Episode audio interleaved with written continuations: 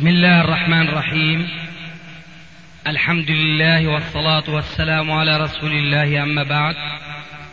فهذا أحد أشرطة سلسلة الهدى والنور من الدروس العلمية والفتاوى الشرعية لشيخنا المحدث العلامة محمد ناصر الدين الألباني حفظه الله ونفع به الجميع.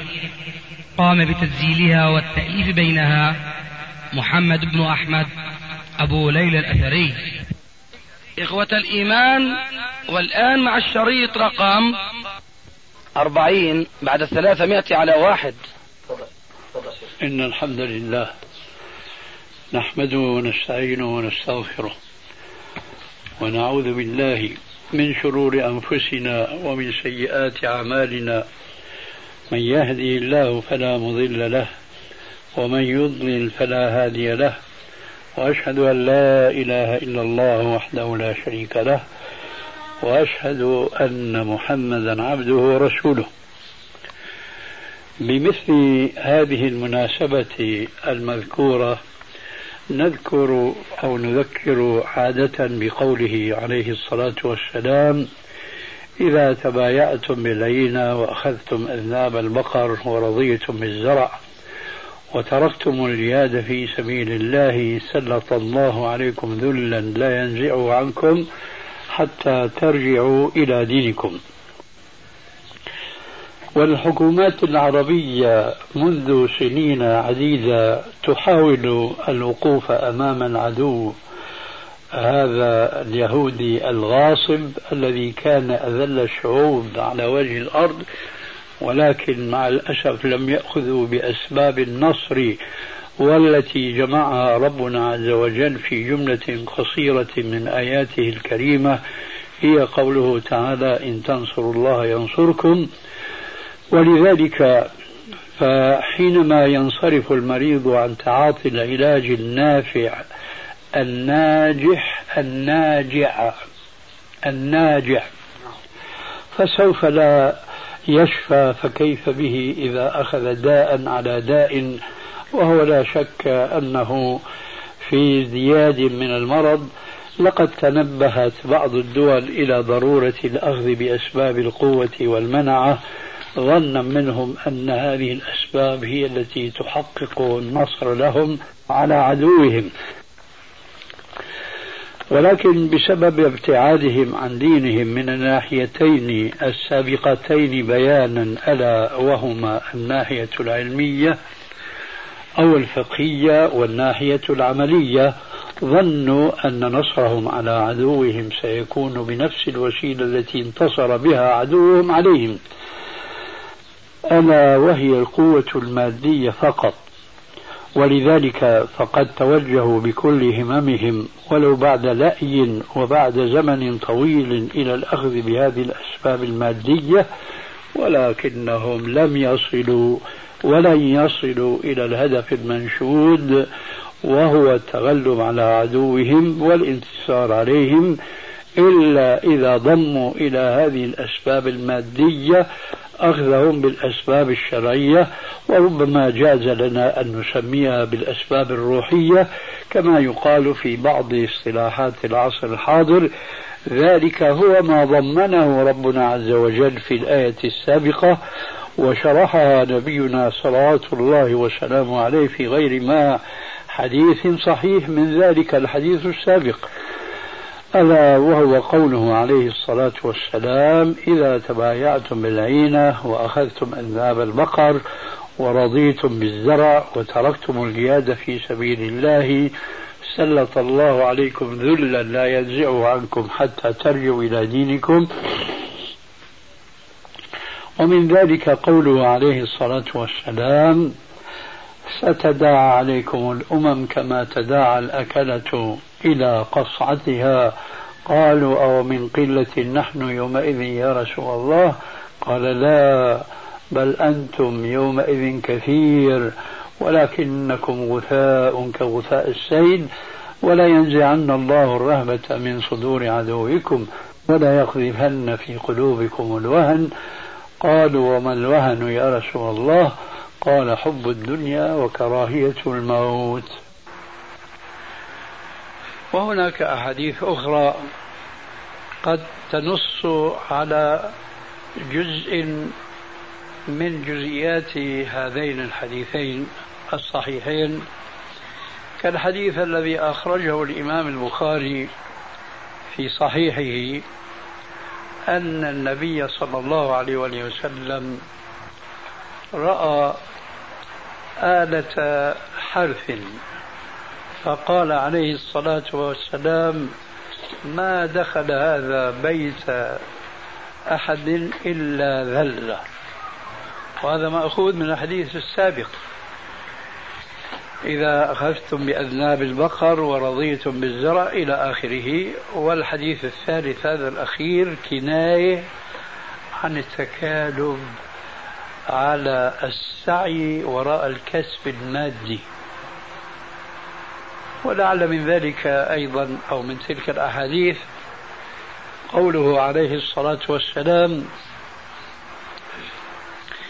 يأتي زمان على أمتي لا يبالي المرء من أي طريق أكل أمن الحلال أم من الحرام أو كما قال عليه الصلاة والسلام. ولذلك فيجب على جميع المسلمين الحريصين حقا على أن يعود إليهم مجدهم وعزهم الغابر أن يعودوا إلى الله. والعودة إلى الله ليس لفظا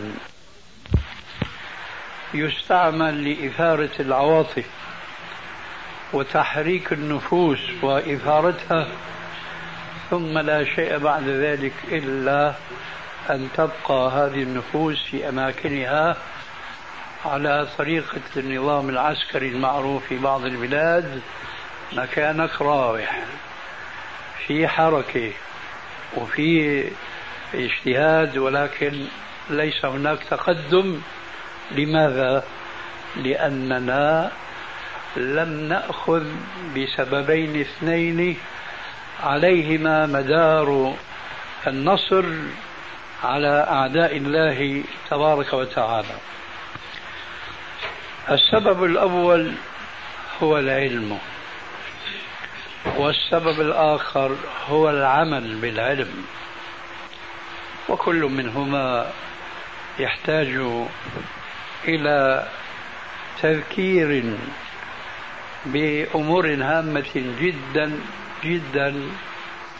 والأمر كما قال تعالى ولكن أكثر الناس لا يعلمون. أما العلم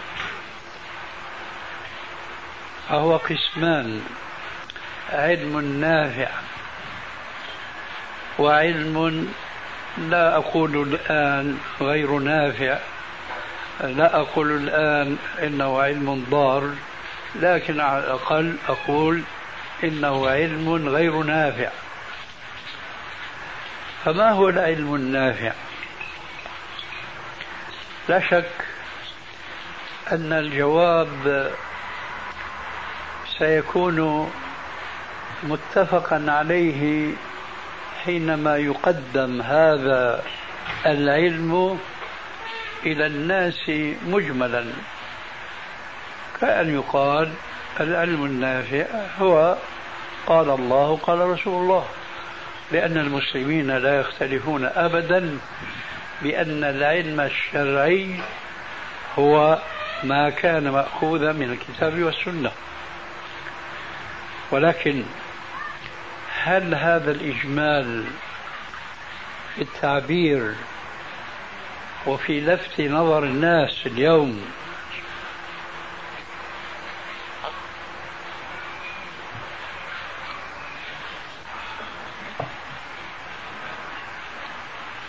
يكفي للفت نظر المسلمين إلى أن أسباب النصر محصور في العلم النافع ثم في العمل بهذا العلم. هل يكفي لنقول للناس أن العلم قال الله قال رسول الله؟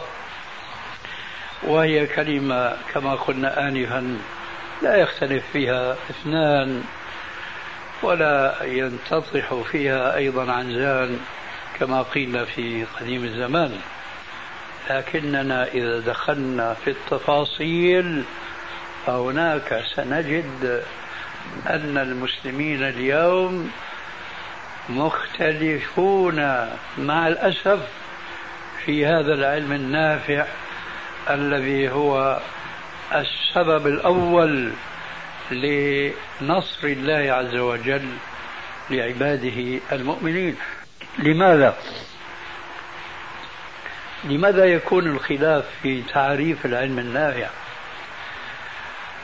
ذلك لأنه مضى على المسلمين قرون كثيرة وسنين عديدة وهم قد انصرفوا عن كتاب الله وعن سنة رسول الله صلى الله عليه وآله وسلم دراسة وتفقها فيهما. هذا الفقه الذي أراده نبينا صلوات الله وسلامه عليه في الحديث الصحيح المتفق عليه من يرد الله به خيرا يفقهه في الدين الفقه في الدين أخذ آه، تعريفا خاصا وهو أن يتفقه الإنسان على مذهب من المذاهب المتبعة اليوم.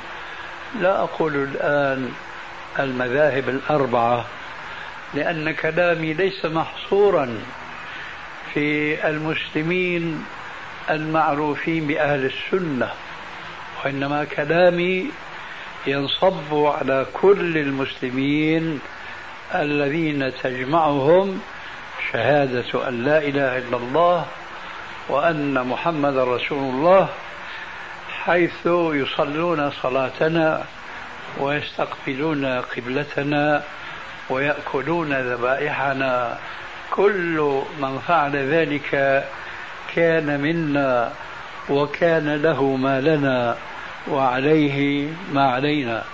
هؤلاء المسلمين كافة انصرفوا لا أعني أيضا حتى ما يتبادر إلى ذهن البعض ما لا أقصده ولا أعنيه لا أعني أفراد المسلمين العامة وإنما أعني خاصتهم حينما أقول إنهم انصرفوا عن التفقه في كتاب الله وفي حديث رسول الله صلى الله عليه وسلم إلى التفقه في دائرة محدودة جدا ألا وهي دائرة المذهبية الضيقة. أما أهل السنة فهم يتبعون أئمة أربعة. أما الآخرون فحدث ولا حرج فإنهم يتبعون أئمة آخرين هم بلا شك من أفاضل علماء المسلمين ولكن أقوالهم واستنباطاتهم الفقهية لم تصل إلى أتباعهم بالطرق العلمية الصحيحة كما وصلت أقوال الأئمة الأربعة إلى أتباعهم من أهل السنة والجماعة. الشاهد أن خاصة المسلمين آه، ركنوا إلى التقليد المذهبي.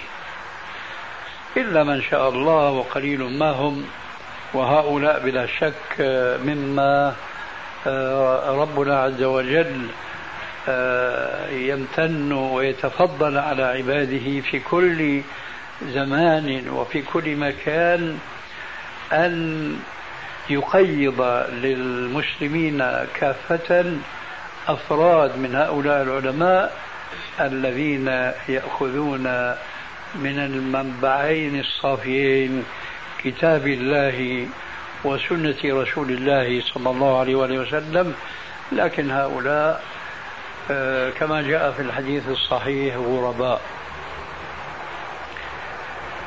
أخرج الإمام مسلم في صحيحه من حديث سعد بن أبي وقاص رضي الله تعالى عنه أن النبي صلى الله عليه وآله وسلم قال إن الإسلام بدا غريبا وسيعود غريبا فطوبى للغرباء. ليس كلامنا الآن في هؤلاء الغرباء الذين يتفقهون في كتاب الله وفي سنة رسول الله صلى الله عليه وسلم لقلتهم وغربتهم وإنما كلامنا في جماهير العلماء الذين قنعوا بتقليد مذهب من المذاهب. هذا التقليد هل هو العلم الذي نحن في صدد التحدث عنه؟ الجواب لا. ذلك لأن العلم باتفاق علماء المسلمين. ذلك أن العلم باتفاق علماء المسلمين لا فرق بين مجتهديهم ومتبعيهم ومقلديهم أنه العلم بكتاب الله وبسنة رسول الله صلى الله عليه وسلم. أقول لا فرق في تعريف العلم بهذا بين كل علماء المسلمين سواء كانوا مجتهدين أو متبعين أو مقلدين. ومن الأدلة الصريحة في ذلك ما جاء في كتاب القضاء من كتاب الهداية من كتب الحنفية المعتمدة حيث قال ولا يجوز تولية الجاهل على القضاء قال الشارح ابن الهمام رحمه الله في كتابه المسمى بفتح القدير شرحا لكلمة الجاهل قال أي المقلد. وهذا شيء مهم جدا. لا يجوز نصب الجاهل على القضاء إلا أن يكون عالما. فمن هو العالم؟ العارف الكتاب والسنة. من هو الجاهل؟ هو المقلد. في مذهب من المذاهب المتبعة للأئمة المجتهدين. لماذا كان هذا التقليد ليس علما؟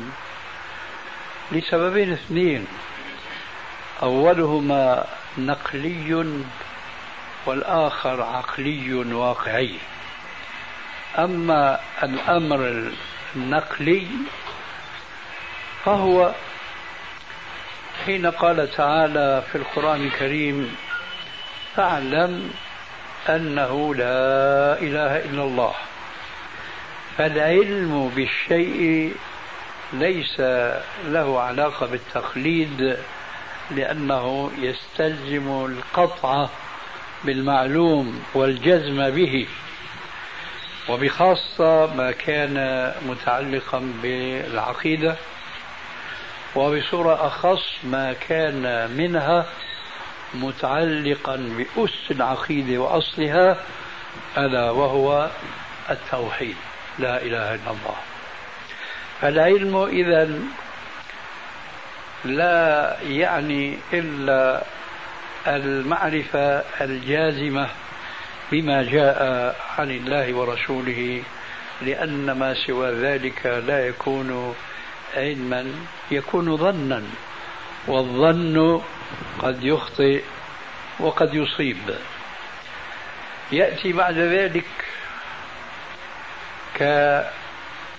كإتمام لدلالة الآية السابقة قوله عليه الصلاة والسلام وهذا الحديث إذا ما تأملتم معنا فيه فستجدونه يدل على الواقع الذي هو شاهد لما قلت آنفا.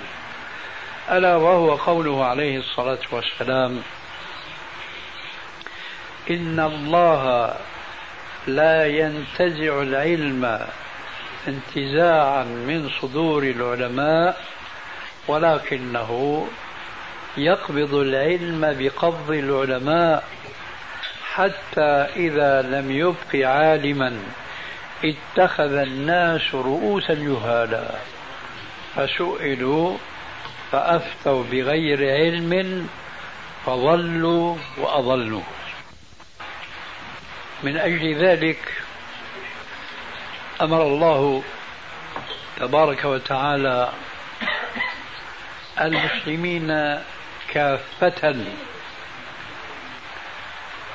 أنهم إذا اختلفوا في شيء أن يرجعوا فيه إلى كتاب الله وإلى سنة رسول الله صلى الله عليه وآله وسلم لأن الكتاب والسنة هما الحكم الفصل للقضاء على الخلاف الذي قد يقع بين اثنين فكيف بكم إذا كان واقعا بين جماهير المسلمين؟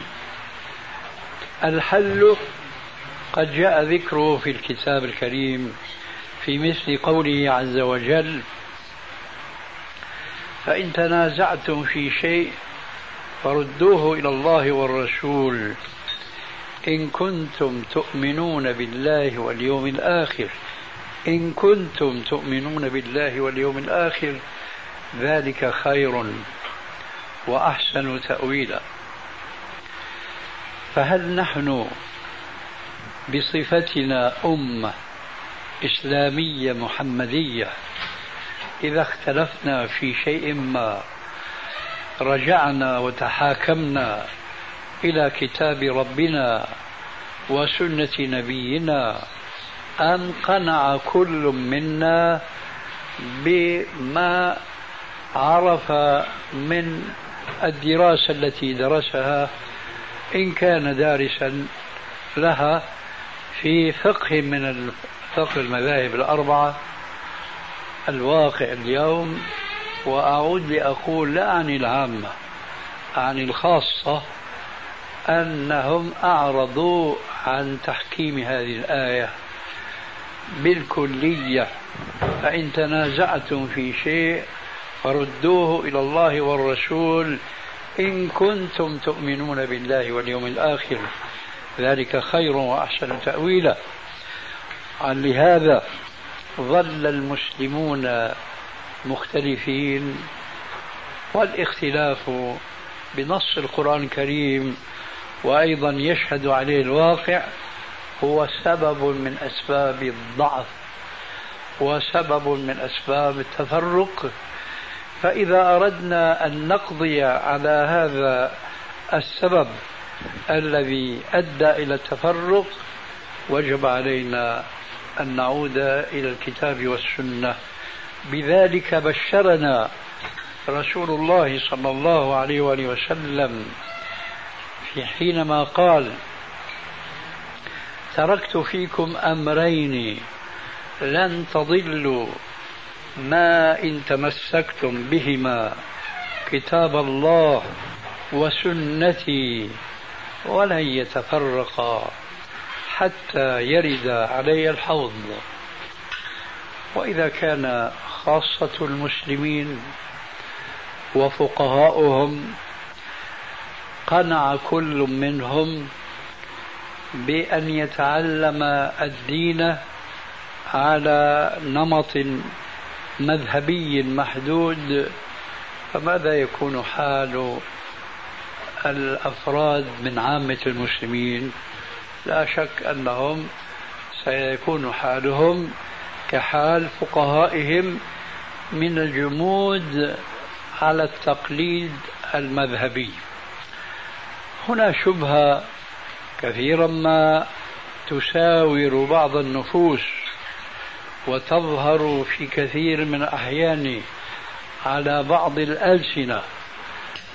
فهذه الشبهة تقول أليس كل من الأئمة الأربعة قد أخذ مذهبه من الكتاب والسنة؟ نقول معهم نعم بل نحن أعلم منهم بأنهم حينما آه، أصلوا أصولهم وفرعوا فروعهم إنما كان ذلك اعتمادا منهم على الكتاب والسنة. ولكن هؤلاء العلماء كلهم يشهد بأن العلم المنصوص في الكتاب والسنة أو بعبارة أدق العلم الوارد في الكتاب والسنة. بعضه صريح وبعضه يتطلب استنباطا وفقها خاصا كما جاء في صحيح البخاري أن أبا جحيفة السوائي من أصحاب النبي صلى الله عليه وسلم سأل عليا رضي الله عنه قال هل خصكم معشر أهل البيت رسول الله صلى الله عليه وسلم بشيء من العلم؟ قال لا. اللهم إلا ما في قراب سيفي هذا وأخرج من بيت السيف ورقة مكتوب فيها بعض الأحاديث المتعلقة بالجراحات والقصاص. ثم قال وهنا الشاهد وإلا فهما يؤتيه الله عبدا في كتابه. فهنا في الفهم قد يقع الخلاف بين الفقهاء الكبار وحينئذ مثل هذا الخلاف يجب الرجوع به إلى الكتاب والسنة. وأنا لا أذهب بكم بعيدا ولا أكثر على مسامعكم الضرب من الأمثلة الكثيرة لكن حسبي مثال واحد لأنه أولا يشترك الجميع في فهمه لسهولته وثانيا لكثرة ابتلاء الناس به ألا وهو مسألة تتعلق بصحة الصلاة أو الوضوء أو بطلانهما ألا وهي خروج الدم مثلا من بدن الإنسان. فهناك في المذاهب المعروفة اليوم لأهل السنة ثلاثة أقوال في مسألة واحدة. القول الأول أن خروج الدم ينقض الوضوء مهما كان كثيرا عفوا مهما كان قليلا. وعلى العكس من ذلك تماما لا ينقض الدم مهما كان كثيرا. ومذهب وسط بين هذا وهذا فصل وقال إن كان كثيرا نقض وإن كان قليلا لم ينقض. هذه ثلاثة أقوال في مسألة يبتلى بها الناس في كل يوم ما شاء الله على حسب مهنهم وصنائعهم هل عاد المسلمون في هذه المسألة إلى السنة لا سمح الله فناء الشعب الفلسطيني وخلو الأرض من المسلمين تماما. ولكن في الآية كما أشرت آنفا شيء آخر وهو إذا لاحظنا الخطاب الموجه لمن؟ وأعدوا معشر المسلمين ما استطعتم من قوة. ترى هؤلاء المسلمون الذين وجه إليهم مثل هذا الخطاب هل كانوا يوم وجه إليهم الخطاب قد تهيأت نفوسهم للقيام بواجب الجهاد في سبيل الله أم لا؟ ماذا تظنون؟ ولا مش مفهوم كلامي؟ كلامي واضح. لما ربنا عز وجل لما خاطب المسلمين خاطب المسلمين بقوله وأعدوا لهم ما استطعتم من قوة إلى آخرها. لم يكن هذا في العهد المكي إنما كان هذا في العهد المدني. أي يوم علم الله عز وجل أن المسلمين قد تهيأوا نفسيا وربوا أخلاقيا لينهضوا بقتال الأعداء. يومئذ قال الله عز وجل لهم وعدوا لهم ما استطعتم. واضح هذا الكلام؟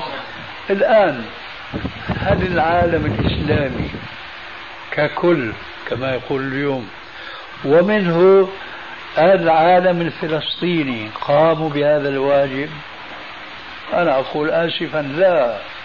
فإذا لا مجال للنصر بالحجارة حتى ولو كنا استعددنا الاستعداد الأول وهو الاستعداد الروحي لأنه ينقصنا حين ذاك الاستعداد المادي المذكور صراحة في هذه الآية. فإذا أنا أقول للمسلمين الآن في كل العالم الإسلامي يأملوا كما قيل في بعض حكم العصر الحاضر أقيموا دولة الإسلام في قلوبكم تقم لكم في أرضكم. الدولة في الأرض لا تقام إلا إذا قامها أفراد المسلمين في نفوسهم. ومثال بسيط جدا ولعل هذا يكون نهاية الجواب عن ذاك السؤال. إذا مسلم عنده بيت صغير هذا البيت الصغير لا يستطيع أن يقيمه على الإسلام. ترى هل يستطيع أن يقيم الدولة على وجه الأرض على الإسلام؟ طبعا لا. إذا حينما يجمع المسلمون أمرهم ويقيمون دولة الإسلام في قلوبهم حينئذ معنى ذلك استطاعوا أن يقابلوا الأعداء ويجاهدوا في سبيل الله. وهذا بحث يعني يتفرع منه أشياء كثيرة وكثيرة جدا. اليوم مثلا المسلمون مختلفون شد الاختلاف. دعونا من الأحزاب الشيوعية واللادينية وإلى آخره. لنأخذ الأحزاب اللي تجمعها الإسلام. هل هم متفقون أم مختلفون؟ مختلفون مع الأسف. هذا الاختلاف يكون سبب النصر فيما لو تهيأت لهم أسباب الجهاد في سبيل الله. هل هذا الاختلاف يكون سبب النصر ولا سبب الخذلان سبحان الله لذلك العملية كما يقولون عندنا في الشام بدها هز كتاب يعني بدها عمل بدها جهاد طويل الأمد جدا ومدارهما على هالكلمتين السابقتين العلم النافع والعمل الصالح. وإياه تفضل. ما رأيكم بالعمل الجماعي الحركي؟ إن كان لكم على منهج السلف الصالح المنظم القائم على التخطيط. نحن لا نؤمن بالتنظيم المعروف اليوم لأن هذا التنظيم آه، يعني شيئا لا يمكن المسلمين من قيام بواجبهم الديني. لا يشك أي مسلم أن التنظيم كلمة عامة يمكن أن نوسعها بحيث أن تشمل عمل سري مثلا وأن نضيقها بحيث أنه تشمل تنظيم دروس من كل أنواع الدروس التي ينتفع منها المسلمون. يوم مثلا درس في التفسير يوم في الحديث يوم في الفقه يوم في المواعظ ويوم في اللغة في النحو في الصرف إلى آخره مما يساعد المسلمين على أن يتفقهوا في دينهم. هذا بلا شك تنظيم. ولا أظن أن أن هذا النوع من التنظيم حينما يذكر التنظيم في مثل السؤال السابق هو المقصود به وإنما يقصد به ما هو أوسع من ذلك بكثير وكثير جدا. ومن ذلك التحزب والتكتل. جماعة ضد جماعة أخرى ولكل من الجماعتين منهج ونظام ولكل من الجماعتين رئيس. يجب أن يطاع ويجب أن تنفذ أوامره. هذا ليس من الإسلام في شيء أبدا لأنه من غير شيء نحن نعيش في فرقة.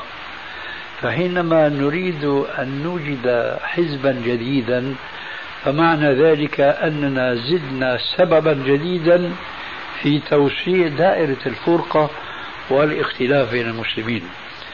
ولذلك نحن لا نؤيد مثل هذا التنظيم إطلاقا وألفت النظر إلى شيء قد لا يتنبأ له بعض الناس خاصة إذا كانوا طيبي القلوب والنوايا.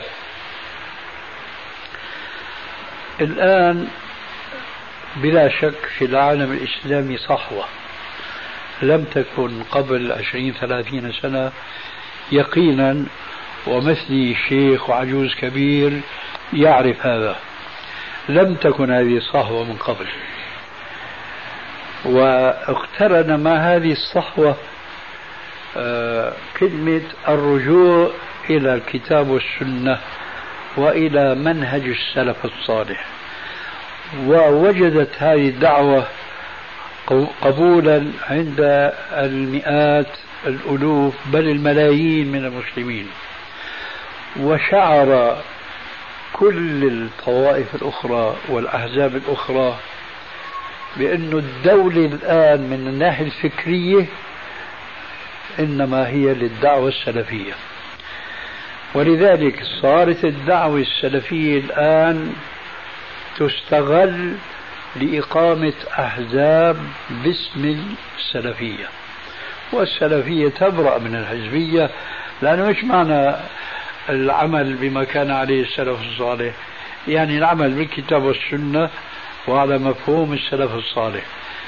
هل كانت الحزبية يحياها علماء السلف؟ لم يكن في علماء السلف المذهبية هذه التي نحن ألمحنا إليها آنفا ويعيشها اليوم الملايين من المسلمين فضلا عن أن يكون بينهم تدين بالتحزب السياسي. هذا خلاف الإسلام. قال تعالى ولا تكونوا من المشركين من الذين فرقوا دينهم وكانوا شيعا كل حزب بما لديهم فرحون. هذا واقع التحزب والتكتل. أما إطلاق لفظة السلفية على حزب ما فأنا أراه كإطلاق اللفظة الإسلامية على بدعة ما. فهناك مثلا البنوك الإسلامية وهناك الأغاني الإسلامية وهناك اشتراكية إسلامية نسيتوها؟ كتب ألفت في الاشتراكية الإسلامية. نعم. صلوات إسلامية آه صلوات إسلامية. المهم تستغل الآن هذه الكلمة لاصطياد الناس الذين يؤمنون بالدعوة السلفية. الدعوة السلفية لا تتعرف إطلاقا على أي تحزب ولو قام به أكبر رجل عالم في الدعوة السلفية. فمجرد ما يدعو إلى التحزب والتكتل معناه هذا بدأ انحراف عن الخط المستقيم. وقد قال عليه الصلاة والسلام في الحديث الصحيح حينما كان جالسا بين أصحابه فخط لهم على الأرض خطا مستقيما. وقرأ قوله تعالى وأن هذا صراطي مستقيما فاتبعوه ولا تتبعوا السبل. فتفرق بكم عن سبيله وخط خطوطا قصيرة حول الخط المستقيم. ثم قال عليه الصلاة والسلام هذا صراط الله. وهذه طرق. على جانبي الخط المستقيم. طرق. وعلى رأس كل طريق منها شيطان يدعو الناس إليه. هذه الطرق ليست هي الطرق الصوفية القديمة فقط وإنما هي أيضا هذه الأحزاب الجديدة. التي كل منها هذه الطرق قديما كانت تتبنى أفكار وعقائد ليس لها علاقة بالسياسة كالاعتزال والإرجاء ونحو ذلك. بعضها كانت تتبنى منهجا سياسيا. كالخوارج مثلا الذين من دينهم وعليكم السلام ورحمة الله وبركاته. أهلا آه، من دينهم الخروج على أئمة المسلمين وحكامهم. آه، فأقول هذه الطرق القصيرة التي أشار إليها الرسول عليه السلام هي تجمع كل الطرق وكل المذاهب وكل المناهج التي لا تمشي على الخط المستقيم وتتبنى رأيا من باب الغاية تبرر الوسيلة. كل مسلم لا يخفى عليه مثل بعض الآيات التي ذكرناها من النهي عن التفرق وعن التحزب لكن الجواب يقولون المصلحة الآن تقتضي ذلك. نقول المصلحة لا تكون بمخالفة الشريعة وبخاصة إذا كانت تؤدي إلى تفريق المسلمين شيعا وأحزابا كل حزب بما لديه فرحون. وأنا أعرف بتجربتي بأن الذين يقومون بمثل هذه التكتلات وهذه التحزبات يقولون معترفين بأن الخط العلمي الذي ينهجه السلفيون بلا شك هذا خط لا يمكن أحد يخالفهم لكن مدى طويل وطويل جدا. إمتى بدها تقوم الدولة المسلمة؟ وإمتى بدنا نقضي على الكفار اللي احتلوا أراضينا وإمتى بدنا نقيم الدولة المسلمة في بلادنا حيث يحكم فينا القانون الأجنبي؟ وهكذا. نحن نقول لسنا مسؤولين. أولا متى يكون ذلك؟ وثانيا الأمور هذه لا يمكن أن تعامل معاملة الأمور الاقتصادية. أو مثلا يضعوا سنين معينة حتى يرفعوا مستوى المعيشة أو نوع من العمل عندهم نظامي إلى مستوى محدود. هذه أمور غيبية لا يمكن تحديدها إطلاقا. وإنما يجب نحن أن نمشي على الصراط المستقيم. فإن وصلنا فبفضل الله عز وجل. وإن لم نصل فقد أعذرنا وبينا عذرنا والله عز وجل نرجو أن لا يؤاخذنا لأننا سرنا على الطريق المستقيم. أما هذه الخطوط فأرجو أن تلاحظي مع أن تلاحظوا معي أن النبي صلى الله عليه وسلم كان يشير إلى معنى دقيق جدا حينما مد خطا طويلا وقال وأن هذا صراطي مستقيما. ثم على جانبي هذا الخط الطويل خطوط قصيرة. لقد أنا ما سمعت بأذني هذه في دمشق منذ أكثر من عشر سنوات. قال لي أحد الحزبيين لا شك أنه هذا الطريق اللي أنتم سالكونه هو طريق سليم لكن هذا روحه طويلة. إمتى بدنا بدكم تصلوا إمتى بدكم تقيموا الدولة المسلمين إلى آخره أما نحن سنقيمها. كيف تكون إقامتها؟ بالهتافات والتكتلات الحزبية ونحو ذلك. ثم مضى على كثير من هؤلاء سنين طويلة وعلى النظام العسكري السابق. ما كان كراوي هل استفادوا علما؟ صحوا به عقيدة؟ صحوا به سلوكا صحوا بعبادة أبدا خمسين سنة ثلاثين سنة مكان راوح أما الذين سلكوا على الصراط المستقيم فهم ماشون ومشيت السلفاء التي يضرب بها المثل حينما تسابقت مع الأرنب وين مذكورة بكليلة ودمنة ولا وين؟ يمكن هيك وصلت السلحفاة قبل إيش؟ الأرنب. لماذا؟ لأنها كانت دؤوبة. تمشي الهوينة ولكنها وصلت بينما ذاك كان يلتهي بأمور أخرى. وبهذه المناسبة أنا أذكر بيتين للجاهلي الشاعر الذي يضرب به المثل امرئ القيس لما يقول نحن أولى والله نأخذ الحكمة من هذا الجاهلي مع أنه نحن مسلمين وذاك كافر.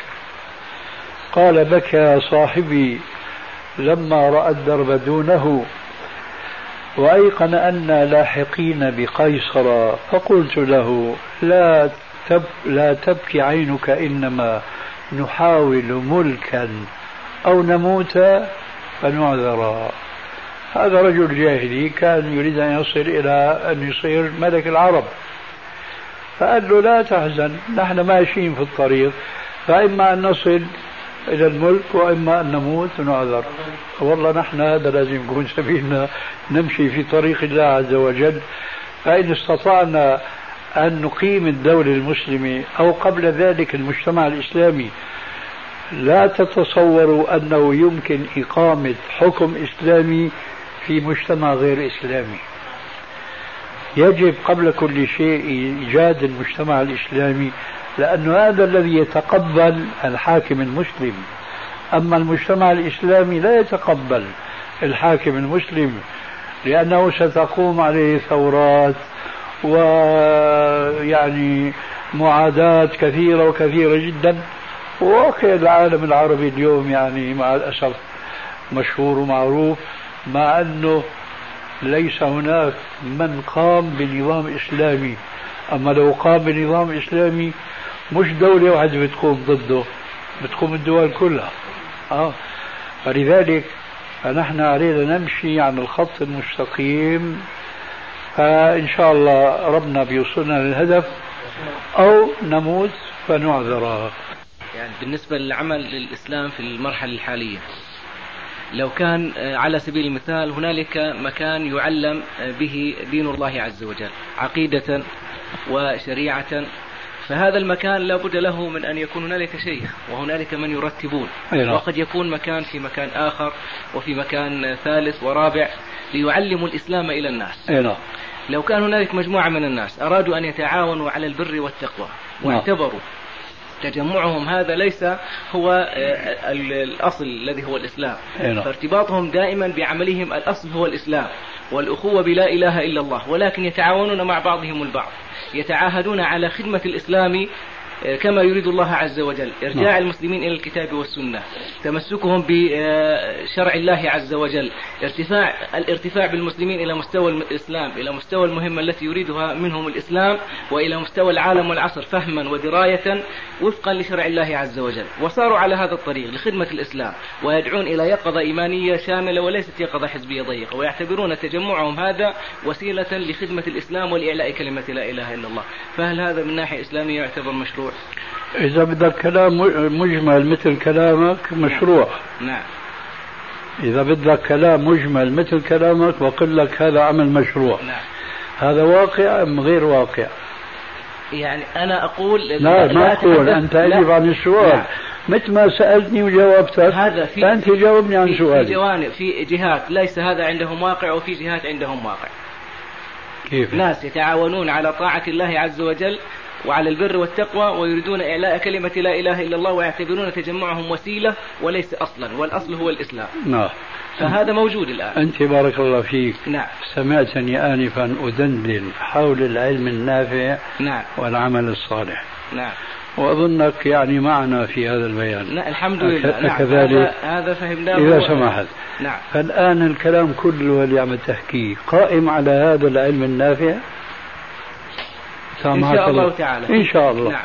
أنا بقول معك إن شاء الله. بإذن الله لكن هذا بذكرني بقصة ذلك الصحابي الجليل الذي كان يقوم على باب الرسول عليه السلام ليلا.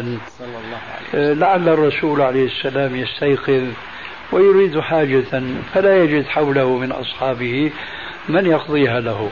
هذا رجل كان يقوم الليل عند بيت الرسول عليه السلام. والرسول صلى الله عليه وسلم كما هو معلوم من وصف رب العالمين له بقوله وإنك لعلى خلق عظيم قدر له هذا الموقف. فقال له يا فلان تمنى علي اطلب مني ما تريد. رجل عاقل قال له أمهلني ثلاثة أيام. بعد ثلاثة أيام قال له يا رسول الله فكرت في الدنيا. فوجدتها زائلة وفكرت في الآخرة. فرأيت الناس فيها فريقين فريق في الجنة فريق في السعير.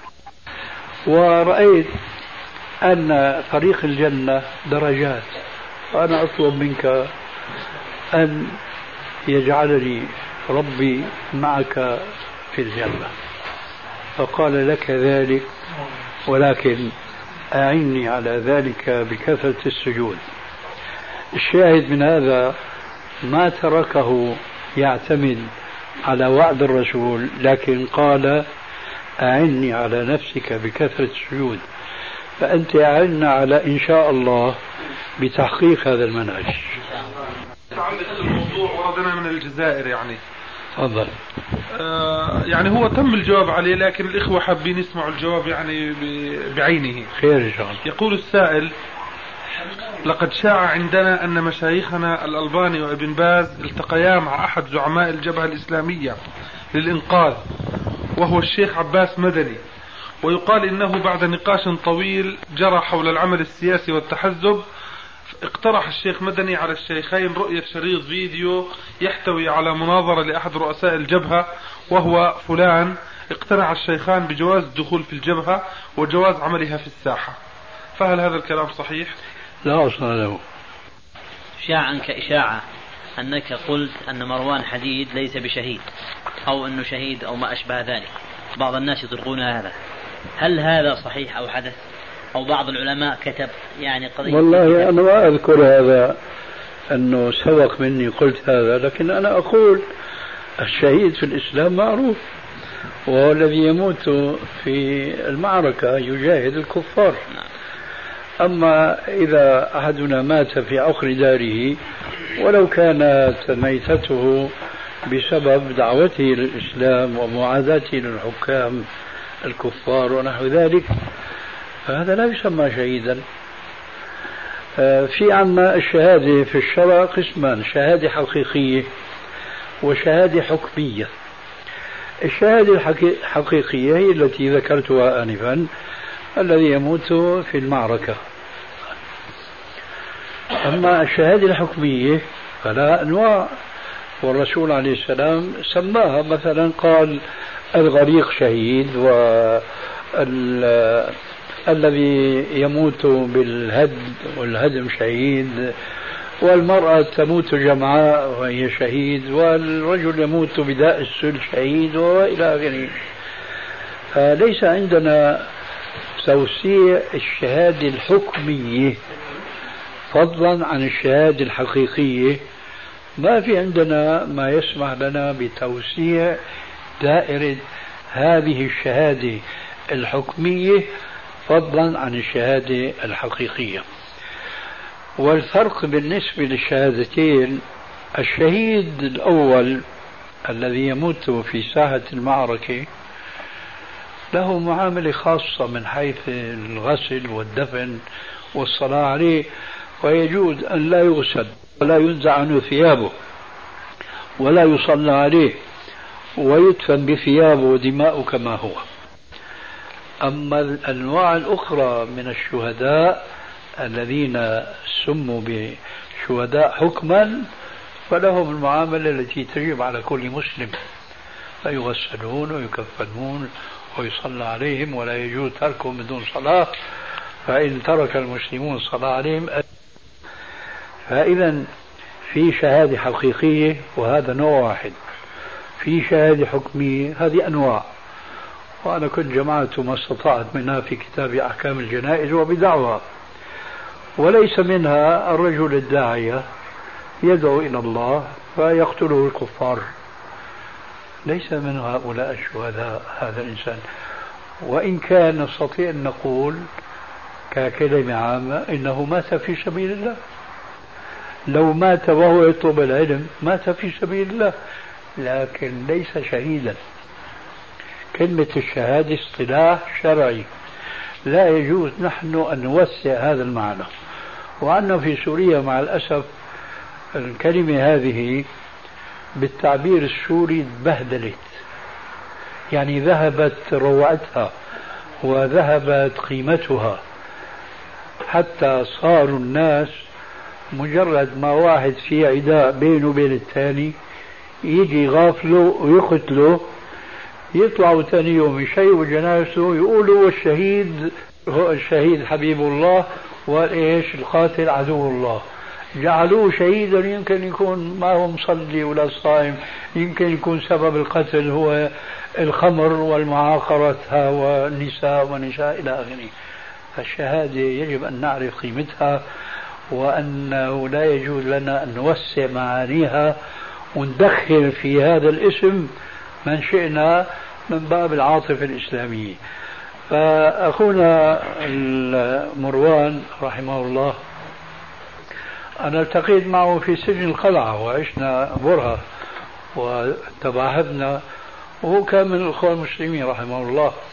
وكان رجل شجاع يعني مع أنه كانت دراسته دراسة هندسية. أي نعم. إيه لا شك أنه كان عنده غيرة إسلامية عظيمة جدا وكتل شباب من المسلمين حوله. لكن أرجو الآن أن لا تؤاخذوني حينما أعود بكم إلى العلم النافع والعمل الصالح. هالشباب ما نشأوا هذه النشأة. كان من آثار الثورة السورية. هل ربح المسلمون في هذه الثورة أم خسروا؟ خسروا. السبب مش قائمة على العلم النافع والعمل الصالح. ولذلك نحن نريد من إخواننا المسلمين الطيبين أن لا يتعاملوا مع عواطفهم فقط بل عليهم كما قال تعالى وقل اعملوا فسيرى الله عملكم ورسوله ثم تردون إلى عالم الغيب والشهادة فينبئكم بما كنتم تعملون. وإذا كان العمل الصالح لا يمكن إلا على العلم النافع إذا فهما صنوان لا يجوز التفريق بينهما. فحينما نسمع أنه في ناس متختلين ويتعاونوا على الخير وإلى رجلين لكن أنا أعرف أنه في هذه الجماعات من لم يفهم العقيدة الإسلامية بعد. لماذا؟ لأنه ما درسوا العلم النافع. فإذا شو الفائدة في هذه الأعمال إذا لم تكن قائمة على أساس من الشرع؟ ونرجو أن نصلي لأنه صارت الساعة العاشرة. فستذكرون ما أقول لكم وأفوض أمري إلى الله. إن الله بصير بالعباد